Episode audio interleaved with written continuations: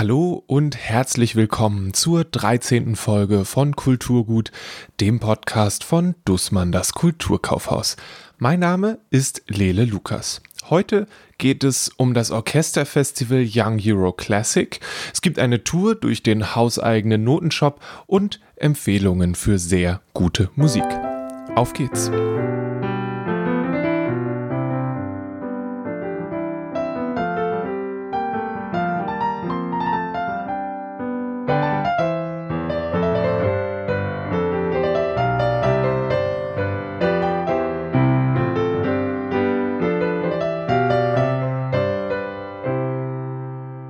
In diesem Jahr sollte zum 21. Mal das Orchesterfestival Young Euro Classic in Berlin stattfinden und dann lief alles ganz anders als geplant.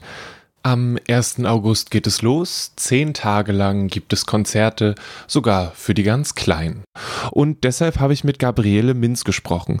Sie ist jetzt im 21. Jahr die Leiterin des Festivals und hat mir zuerst einmal erklärt, worum es sich bei Young Euro Classic überhaupt handelt und dann haben wir darüber gesprochen, wie das Festival zustande gekommen ist, wie es funktioniert und welche Rolle Playmobil-Figuren dabei spielen. Young Euro Classic ist ein Orchesterfestival von jungen Orchestern, also jungen Profis.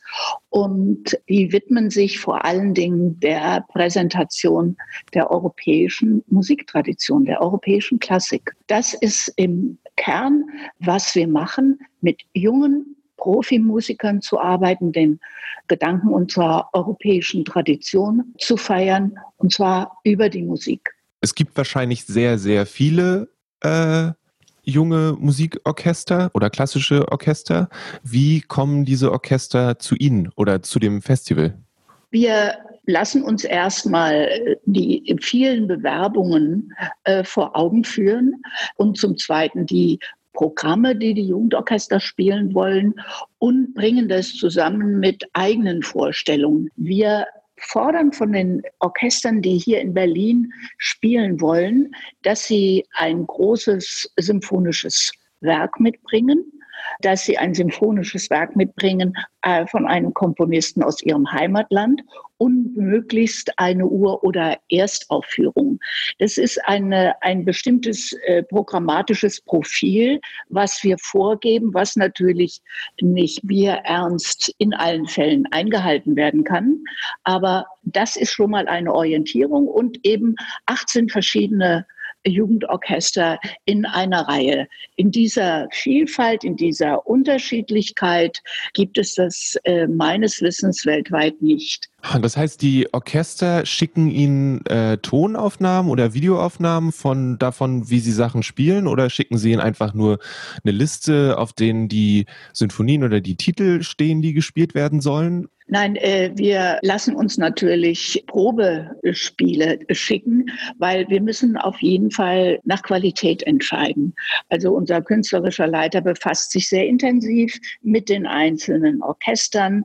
Es werden Probespiele gesendet. Also wir reisen nicht zum Ort, wo das Jugendorchester äh, sein, seine Homebasis hat, sondern wir lassen uns äh, das digital zusenden und dann wird geprüft, ob das Jugendorchester, das sich beworben hat, tatsächlich von der Qualität her so viel mitbringt, dass wir es hier in Berlin zeigen können. Und da findet sich auf erstaunlich hohem Niveau aus aller Welt eine große Auswahl. Ist es dann so eine Art Meilenstein für die MusikerInnen oder ist das nur ein weiteres Konzert unter sehr vielen?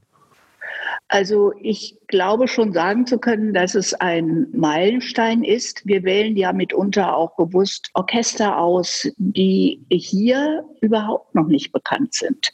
Als wir das südafrikanische Orchester, was übrigens Music is a Great Investment, MIAGI heißt. Wir haben 2009 dieses Orchester eingeladen und es war zum ersten Mal die Gelegenheit, in Europa vor Publikum zu spielen. Und es hatte durch schlagenden Erfolg. Die Orchester bekommen damit auch eine Referenz. Und in, mhm. dieses Beispiel zeigt, beispielsweise im letzten Jahr, wenn es dann zu 30 weiteren Möglichkeiten kommt, aufzutreten, bis hin zum Konzertgebau in Amsterdam und ähnlich renommierten Orten, heißt es, dass es sehr viel Impuls bekommen hat durch diesen Auftritt hier im Berliner Gendarmenmarkt. Es bedeutet was auch für ein sehr bekanntes Orchester, äh, bedeutet es etwas Besonderes, hier bei Young Euro Classic aufzutreten und sich unter seinesgleichen auch letztendlich zu messen also ich würde mal schätzen, dass sie schon sehr lange, also dass sie einen sehr langen Vorlauf haben, was die Vorbereitung dieses Festivals angeht. Also es müssen ja Sachen gehört werden, sie müssen das koordinieren und so weiter und so fort. Deswegen schätze ich, dass sie Anfang März oder eigentlich schon wahrscheinlich in den Endzügen waren des Festivals, oder? Wir hatten das Festival in seiner ursprünglichen Form als Orchesterfestival natürlich im März schon geplant. Der erste Flyer mit vollständigem Programm war schon unter den Leuten. Es waren auch schon die ersten Tickets verkauft. In diesem März, April, in diese Zeit März, April fiel dann aber auch das, äh, das öffentliche Bewusstwerden, dass es in diesem Jahr nicht ganz so werden kann, wenn überhaupt so werden kann, wie wir es erwartet hatten. Und äh, das, es hatten zwei Orchester schon angedeutet, aus, äh, das Asian Youth Orchester ist eine Zusammensetzung von Musikern aus elf asiatischen Ländern. Das kanadische Jugendorchester hatten schon angedeutet, dass sie äh, möglicherweise werden in diesem Jahr nicht kommen können. Viele, viele der anderen Orchester, die wir eingeladen hatten, insbesondere aus dem europäischen Raum, äh, die wollten unbedingt kommen. Aber es war eine große Unsicherheit bei allen. Man steht in den Startlöchern, man hat alles vorbereitet, um dieses Festival zu machen. Aber die Zeit verging und äh, uns wurde klar, es wird in diesem Jahr nicht so werden wie in den vergangenen Jahren. Wir müssen umdenken. Und dadurch, dass die klassische Musik ja ein weites Feld ist, haben wir überlegt, äh, allen voran natürlich unser künstlerischer Leiter, der dann ganz im Element war, noch etwas Neues zu planen. Ein Kammermusikfestival auf die Bühne zu stellen. Da hat Berlin natürlich eine, eine großartige äh, Situation vorzuweisen. Wir haben alleine drei Hochschulen, die Universität der Künste, Hans-Eisler-Hochschule und die Barnborn-Said-Akademie. Und an diesen Hochschulen studiert die ganze Welt. Wir ja. haben also die Idee gehabt, diese äh, Hochschulen anzusprechen und mit einzelnen Professoren wurden dann Beratungen angestellt, wie man sozusagen den jungen Musikern, die ja an diesen Institutionen ihre Ausbildung machen, wie man die auf die Bühne bringen kann. Und da war, nachdem jetzt schon äh, Wochen in Land, ins Land gingen, wo äh, es kaum mehr Kontakt zwischen Musikern und Dozenten gab, also keinen keinen physischen Kontakt, nur digitalen Kontakt, was natürlich etwas ganz anderes ist, insbesondere wenn man sich über Musik und wie man Musik interpretiert auseinandersetzen will. Dies mhm. ist nicht dasselbe. Und so haben wir angeboten als Festival den Ausbildungsinstituten, dem Bundesjugendorchester, auch der deutschen Sektion des European Union Youth Orchesters, hier mit Young Euro Classic ein Festival anzubieten, eine musikalische Präsentationsmöglichkeit, die eben der Zeit entsprach. Und da gab es zum einen Input von unserem künstlerischen Leiter, Input von den verschiedenen Professoren der Hochschulen, Input von den jungen Musikern äh, selbst. Und daraus hat sich dann ein zehntägiges Festival entwickelt mit internationalen Schwerpunkten.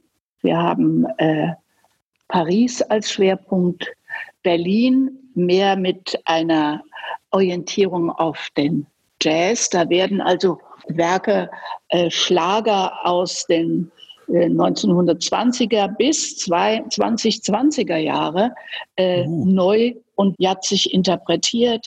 Äh, wir fangen an mit Griechenland. Das hätten wir auch bei dem Orchesterfestival gemacht. Wir hatten zur Eröffnung des äh, vormals geplanten Orchesterfestivals das relativ neu gegründete griechische Jugendorchester eingeladen. Wir wollten die Wiege der Demokratie, was Griechenland ja ganz eindeutig ist, musikalisch hier auf die Bühne bringen und zwar als Eröffnung. Das tun wir jetzt in diesem Jahr äh, mhm. auch, in dieser neuen Fassung.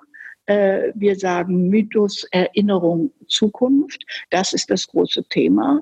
Es gibt einen Text, den Lea Singer verfasst hat ähm, und der wird zwischen den einzelnen Werken gelesen. Der Dirigent des Jugendorchesters, das hätte eigentlich kommen wollen, wird selber mitspielen bei diesem Eröffnungsabend. Also wir haben versucht, auch ein wenig Bezug zu nehmen zu der ursprünglichen Planung. Und wir enden mit der deutschen Sektion oder Abteilung des European Union Youth Orchesters am 10. August. Und dazwischen findet sich eben viel Internationales und ein Fokus auf einzelne Komponisten also Paris, St. Petersburg, äh, Berlin, das nannte ich eben schon. Da äh, ist, glaube ich, ein sehr schönes, vielfarbiges Programm entstanden. Dieses Programm lässt sich auf young-euro-classic.de finden. Aber genau jetzt findet ja jede Veranstaltung unter gewissen Regeln statt. Es gibt keine Pause. Es gibt mhm. eine sehr, sehr strenge äh, Auflage, wie wir die Musiker auf die Bühne platzieren dürfen. Wir haben das durchgespielt mit Playmobil-Figuren und äh, äh, maßgeschneiderten Bändern, wo wir dann zum Beispiel am ersten Abend, am griechischen Abend, wird eine Sängerin auftreten. Die muss einen Raum um sich herum haben von sechs Metern, weil durch das intensive Atmen, durch das Singen natürlich potenziell mhm. Äh, mehr Ansteckungsgefahr ist, als wenn ein Geiger sich auf der Bühne präsentiert. Also wir haben sehr, sehr viele Auflagen zu beachten. Wir haben das durchprobiert, wie das alles sein kann mit äh, diesen Hilfsmitteln. Das hat auch Spaß gemacht. Also man kommt ja äh, nach gewissen äh, ersten Schockwellen, die einem auch erfasst haben, äh, kommt man dahin, etwas Neues zu entwickeln und äh, da verlässt dann dann auch die Kreativität nicht. Wir richten uns natürlich auch nach den äh, Gesundheitsvorgaben. Das, Gesunde, das Konzerthaus hat mit dem Gesundheitsamt Mitte und der Charité ein entsprechendes äh, Konzept erarbeitet, was uns orientiert. Dafür sind wir sehr dankbar. Hm. Und so haben wir im großen Saal des Konzerthauses statt 1580 Zuschauer haben wir eben nur 350. Mehr dürfen da nicht hinein. Und auch die Zuwegung muss separat laufen. Das Hinausgehen nach dem Konzert muss separat laufen. Es gibt keine Pause. Wir haben relativ viel zu tun, um diese gesundheitlichen äh, Standards auch abzusichern, sodass auch der Zuschauer, der sich ja ein Stück Sehnsucht nach Live-Musik mit einem Ticket erkauft hat, dass dieser Zuschauer möglichst nicht gefährdet ist. Wir können natürlich für nichts hundertprozentig garantieren, aber wir äh, machen alle Vorsichtsmaßnahmen nach dem neuesten Stand der Wissenschaft und äh, wollen versuchen, so dieses Erlebnis von Musik machen, von den jungen Künstlern und den Resonanzboden äh, Publikum, den mal wieder herzustellen. Nachdem wir sehr viel und ausgiebig über das Festival gesprochen haben, hat mich noch interessiert, wie die Frau Minz das persönlich sieht. Ich bin ehrlich gesagt immer ein wenig aufgeregt, bevor äh, das Festival beginnt. Äh, mal sind es die Stressfaktoren, in diesem Jahr sind es ganz andere. Wir haben ja auch nicht mhm. umsonst die Überschrift gewählt, Young Euro Classic in diesem Jahr anders spielen. Die Zukunft spielt, die steht auf der Bühne. Äh, sie ist auch international, sie ist auch der europäischen Musikliteratur verpflichtet, aber Trotzdem wird in diesem Jahr ganz anders gespielt. Keine großen Orchester, kleine Formationen. Aber es ist ja auch spannend. Das ist ja im Grunde genommen das Urmodell. Früher wurde nur in kleinen Formationen gespielt, vor einigen Jahrhunderten. Und das Orchesterspielen hat sich ja auch erst allmählich entwickelt. Infos, Tickets, Links zu Streams und Radioübertragungen findet ihr unter young-euro-classic.de und den Link dazu natürlich auch in den Show Notes. Wenn ihr über Spotify hört, dann findet ihr die Show Notes wie immer unter kulturgut.podigy.io. Wie es sich für diesen Podcast gehört, habe ich Frau Minz auch um ein paar Empfehlungen gebeten. Ich habe in den letzten Tagen an äh, Musik ganz, mich ganz aus dem klassischen Bereich herausbewegt ähm, und habe mal wieder sehr intensiv Miles Davis gehört. Kind mhm. of hm. Blue ist eine ganz großartige äh, Aufnahme. Und zwar äh, höre ich das am liebsten vom Plattenspieler. Es ist dann doch ein anderes Erlebnis als das Kline Digitale. Und wenn mhm. Sie eine Buchempfehlung äh, hören wollen, was ich sehr spannend fand und zunächst auch gar nicht wusste, äh, das Buch ist nicht ganz neu auf dem Markt, aber es ist äh, eine Übersetzung aus dem Chinesischen, die sich mit der Zukunft befasst. Äh, und das fand, hat mich sehr animiert zur Zeit. Wie geht's weiter mit den Menschen und wie geht's überhaupt weiter und gibt es Leben über die Erde hinaus? Also der Autor heißt Si Xin Lu und äh, der Titel äh, ist Die drei Sonnen. Also mhm. man kommt, eine junge Astrophysikerin ist dabei, wie man entdeckt, dass es eine andere Zivilisation gibt und das ist ungeheuer spannend geschrieben. Und äh, man sagt ja diesen Science-Fiction-Romanen voraus, dass sie manchmal einiges vorwegnehmen. Und das fand ich in diesen Zeiten ja. ganz, ganz spannend. Ich äh, muss an der Stelle sagen, dass ich schon ein bisschen hoffe, dass die drei Sonnen nicht unbedingt unsere Zukunft sind. Ähm, ja. Das, das, daran würde ich mich nicht stören, wobei es ja auch gleichzeitig, glaube ich, gerade im Falle von dem Buch so ist, dass wir das jetzt auch gar nicht wissen würden. Also Nein. das fand ich so spannend daran, dass es ja, genau, dass es diesen, dass es so große Zeiträume auch überdeckt. Ja, absolut, ja. Das ist kein, es ist wirklich ein großes Thema, aber ich bin gespannt, was unsere Kinder und Kindeskinder alles in ihrem Leben äh, erleben werden, wovon wir noch überhaupt gar keine Ahnung haben. Und vielleicht gönnen wir uns einen kurzen Moment, um zum einen über die Zukunft der Menschheit nachzudenken.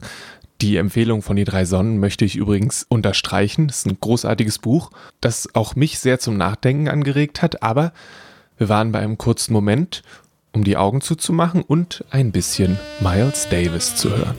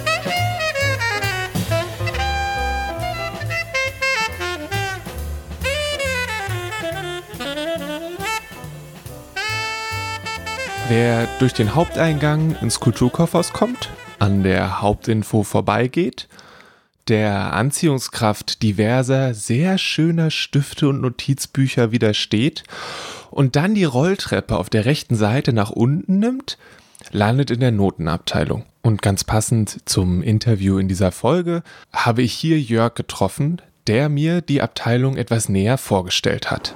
Ja, mein Name ist Jörg Rötten. Ich arbeite seit ungefähr zehn Jahren im Notenshop ja, ähm, den Notenshop gibt es seit ungefähr 2001. Am Anfang waren wir so ein kleiner separater Laden.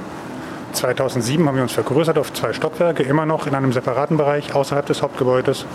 Und seit Anfang 2017 sind wir hier im Untergeschoss des Hauptgebäudes, was sehr gut ist, denn wir sind leichter zu finden für die Kunden, leichter zu erreichen und wir sind besser integriert ja. ins Hauptgebäude, in das Ganze mit allen Kollegen und allem, was hier sonst so geschieht. Ja. Ihr habt dann nächstes Jahr habt ihr dann ein Jubiläum, ne? Theoretisch ja. Mal gucken, ob das gefeiert wird. Stimmt. Den Gedanken hatte ich noch gar nicht, aber es stimmt. Ja, ja. richtig. Wir haben Jubiläum. Ja, ich, ja. ich, schätze, da sind ganz viele Leute ganz, also da habt ihr dann Glück, dass das Jubiläum aufs nächste Jahr fällt und nicht auf dieses Jahr. Ja, hoffen wir, dass das nächstes Jahr besser aussieht. Man weiß es ja noch nicht. So, ja. Ich muss zugeben, dass ich hier noch nicht so oft war und es für mich eher ein großes Mysterium ist. Mhm. Kannst du mich mal rumführen, mir mal sagen, Klar, was, was erwartet mich eigentlich hier? Also wir haben Noten aus allen möglichen Bereichen für alle möglichen Instrumente. Wir haben sehr, sehr viele klassische Noten, wir haben aber auch sehr viel Pop- und Jazznoten und Weltmusik. Der größte Anteil bei uns sind tatsächlich Klaviernoten. Klavierschulen haben wir, Übungsstücke, klassische Stücke, aber auch Klaviernoten für Pop- und Jazzbereich. Wir haben für verschiedene Instrumente Streicher, Violine, Viola, Cello, Bass, Gitarre, dann haben wir Partituren, wie man sie jetzt als Dirigent brauchen würde, beispielsweise für das Orchester. Für mich als Laie der Unterschied zwischen den einfachen Noten und den Partituren ist? Ähm, eine Partitur ist quasi eine Aufstellung von allem, was in einer Sinfonie oder in einem Orchester passiert. So eine Übersicht. Also ganz viele Notensysteme, erste Geige, zweite Geige und so weiter. Und in den anderen Ausgaben, das wäre nur für ein Instrument. Genau. Die haben Klavierauszüge. Klavierauszüge sind Noten für, für Sänger oder für Chöre für Werke von, mit Orchester und Chor oder mit Orchester und Gesangssolisten und was das Orchester spielt, ist für ein Klavier umgeschrieben, mhm. ähm, damit es nicht so wahnsinnig umfangreich ist und weil man in den Proben auch immer ein Klavier benutzt und nicht ein Orchester, weil das Orchester ja nicht immer da sein kann. Aber wir haben nicht nur Noten, wir haben darüber hinaus auch Bücher über Musik. Das ja, heißt Bücher, stimmt. aus denen man Musiktheorie lernen kann. Ja. Harmonielehre und solche Sachen, aber auch Biografien von Interpreten, von Bands, von, von Sängern, von klassischen Komponisten. Opernführer, Jazzgeschichte, verschiedenste Sachen in der Hinsicht. Wir haben eine Menge Zubehör, Geigenseiten, Gitarrenseiten, Metronome, Stimmgabeln. Wir haben kleine Instrumente, wir haben Mundharmonikas, Blockflöten. So ein kleines rotes Klavier mit einer Mozart-Ente oben drauf. Genau, genau. Und Ukulelen haben wir. Ukulelen sind bei uns im Augenblick der Renner. Die Leute kaufen wie verrückt Ukulelen. Wir haben ein relativ großes Angebot an Ukulelen da auch. Wenn ich jetzt gerade neu angefangen habe, ein Instrument zu spielen und das mit dem Notenlesen hinkriege, wo würdest du mich denn dann, in welche Ecke schickst du mich dann als erstes, wenn ich hier ankomme? Es kommt natürlich darauf an, welches Instrument du, ähm, du lernst. Ja. Wir haben bei den verschiedenen Instrumenten ganz am Anfang immer die Instrumentalschulen stehen. Okay.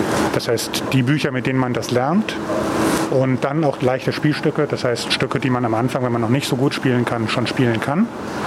Genau, und ich würde dich dann halt an die entsprechende Stelle führen, ja. je nachdem, welches Instrument du gerade lernst. Mich hat so ein bisschen fasziniert, weil ich habe so das Gefühl, dass Noten sind oder anders. Oft sind die Noten ja sehr, sehr alt oder mhm. schon die Stücke. Ne, die Stücke genau. sind ja, sehr alt. Ja. Ähm, was macht dann, was macht eigentlich ein, ein gutes, eine gute Notensammlung aus? Oder mhm. also was sind so, wonach muss ich dann gucken?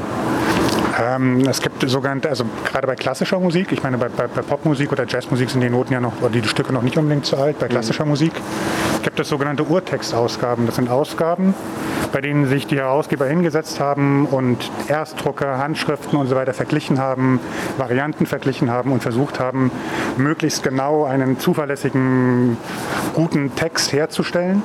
Und ähm, das ist was, was wirklich Sinnvolles und Gutes, wenn man wenn man quasi einen zuverlässigen Text hat, von dem man, von dem man spielen kann. Das ist entscheidend.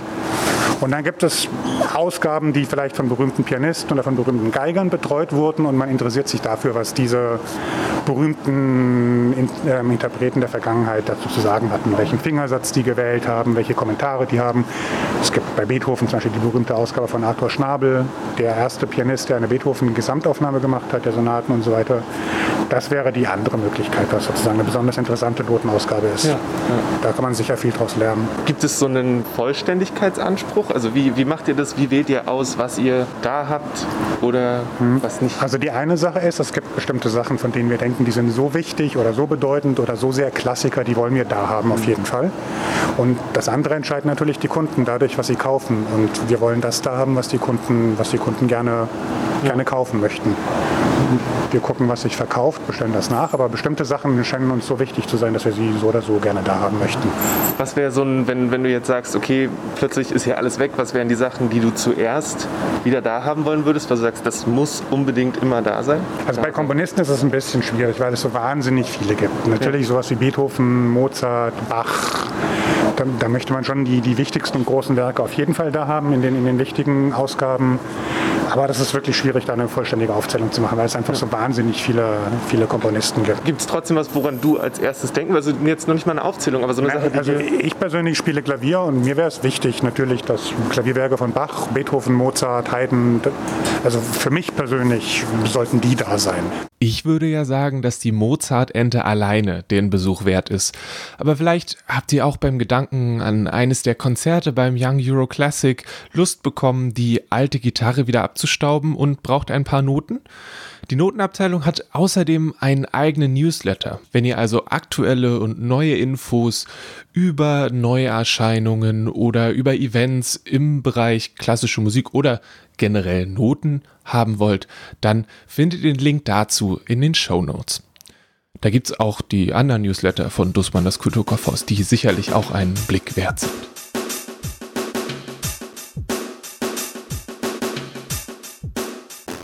Vor ein paar Wochen war Christian aus der Musikabteilung im Podcast, um Sleep Sleep zu empfehlen. Im selben Gespräch, und das kommt dann jetzt, hat er noch eine weitere Musik empfohlen und es handelt sich um eine ganz besondere Supergroup.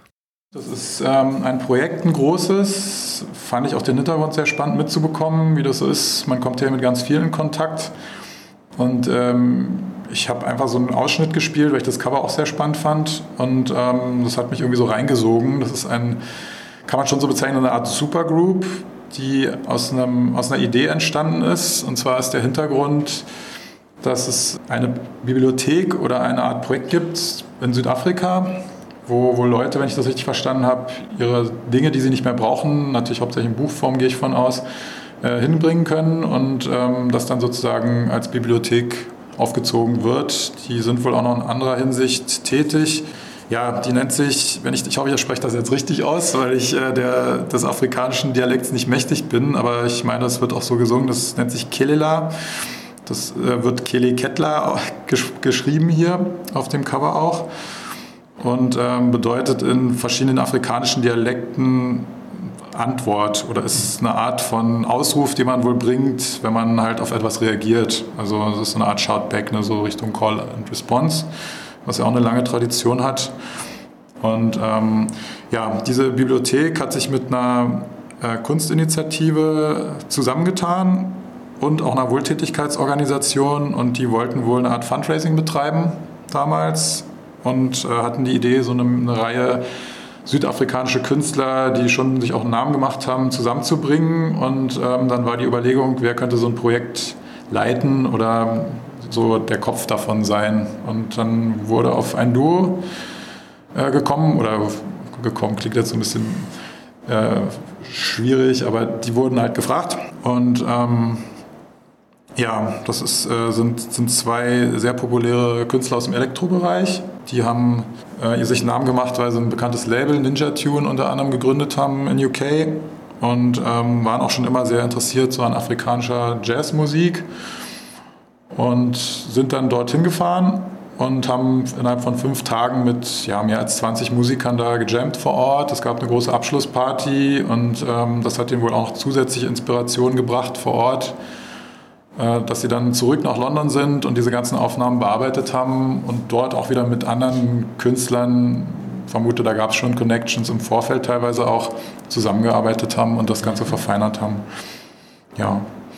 Das ist auch eine, eine ähm, soll ich das sagen? Ich habe äh, lange keine so physischen CDs mehr angeguckt und ich finde es dann doch immer wieder schön, wenn man sieht, dass da viel Gedanken reingeflossen sind darin, wie das aussieht.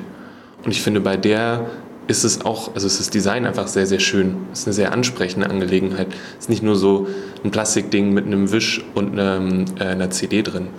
Ja, genau. Also es halt hier auch sehr schön auch bei der Vinyl gemacht. Also ich finde, das Cover spricht einfach unglaublich an. Es ist halt knallgelb gehalten und wenn man nicht ganz genau hinguckt, denkt man, das ist halt eine Art Feuer oder eine Flamme, die hochlodert, so aus verschiedenen Elementen, Blumen, Fisch sehe ich, äh, Menschenköpfe, sieht schon auch so ein bisschen orientalisch, afrikanisch geprägt aus und ähm, drumherum um diese Art Feuer tanzen halt eine ganze Reihe Menschen mhm. in einem Kreis. Es ist aber eigentlich gar kein Feuer, wenn man genauer hinschaut, sondern das ist wohl auch von jemandem, der mit dem Projekt zu tun hat, äh, entsprechend umgesetzt worden oder wahrscheinlich auch die Idee entstanden.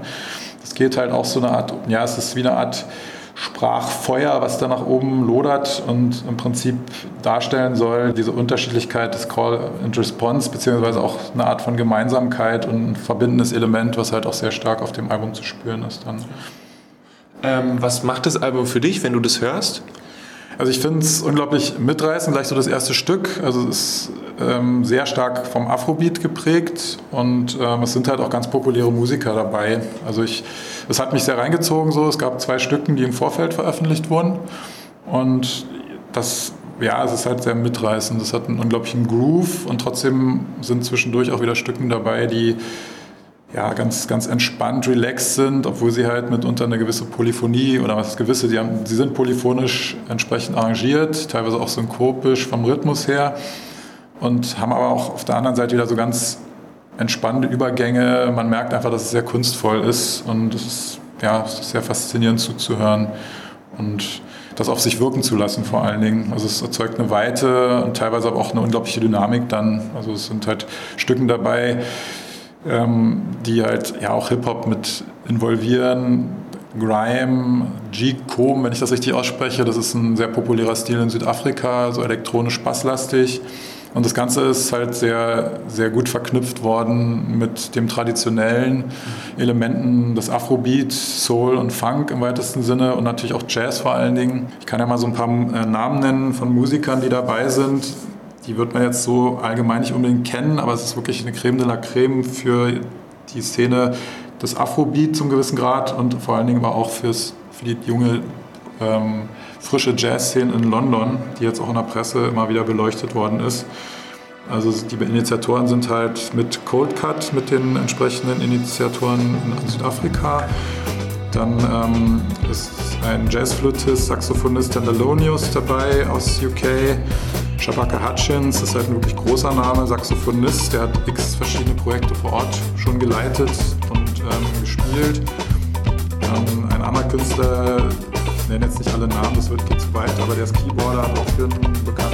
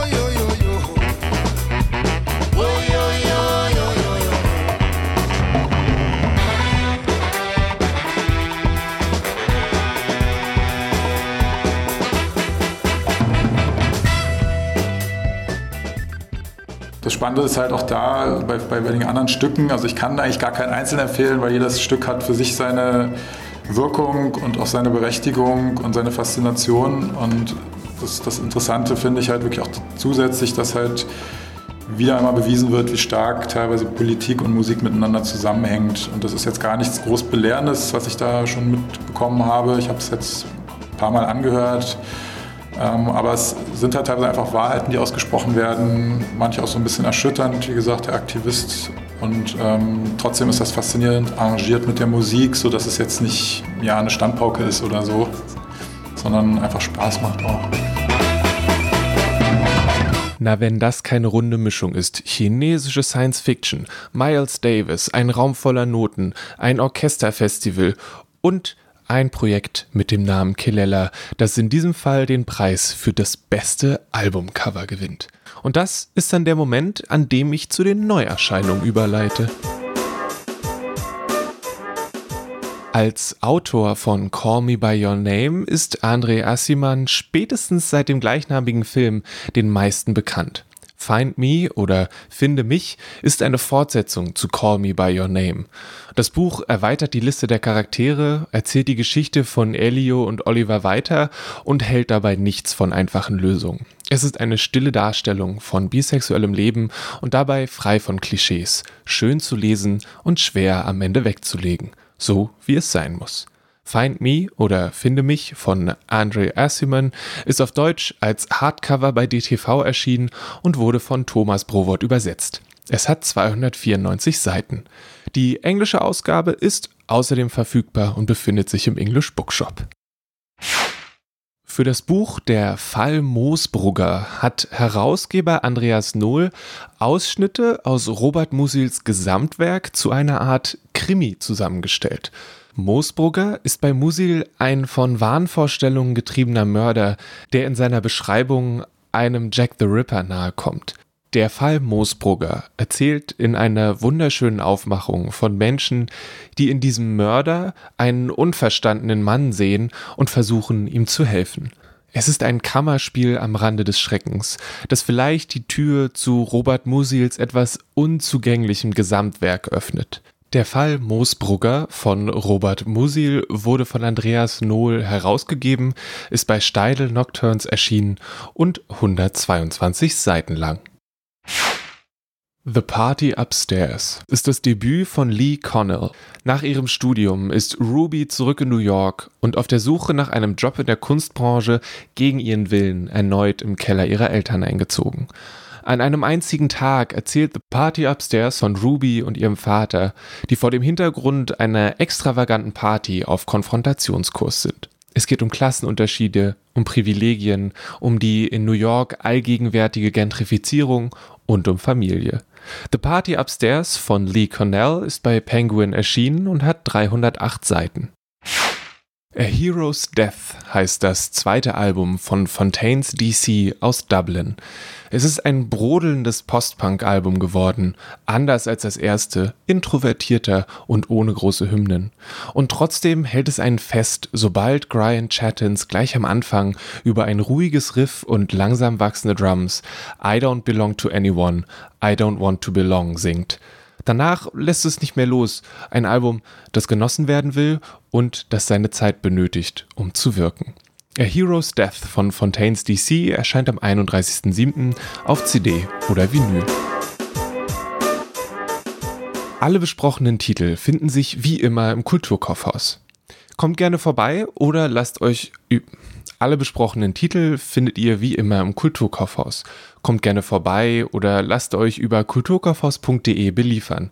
Ihr könnt auch anrufen, eine E-Mail schreiben oder es mit einer Brieftaube probieren.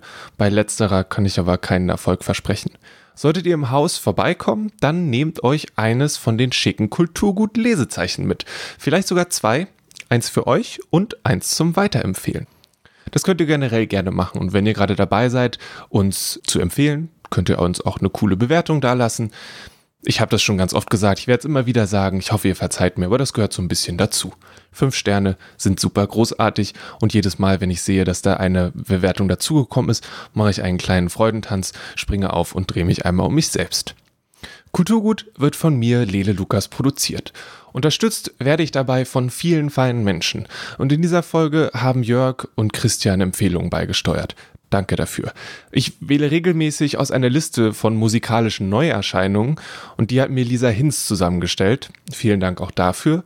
Vielen Dank auch an Gabriele Minz für das Interview. Denkt daran, Young Euro Classic findet dieses Jahr vom 1. bis zum 10. August im Konzerthaus Berlin zu Hause, im Stream oder im Radio statt. Die Kulturgutmusik kommt von Paul Hankinson und die Coverillustration von Rahel Süßkind. Bleibt gesund, tragt eure Maske, lasst euch nicht ärgern und bis zum nächsten Mal.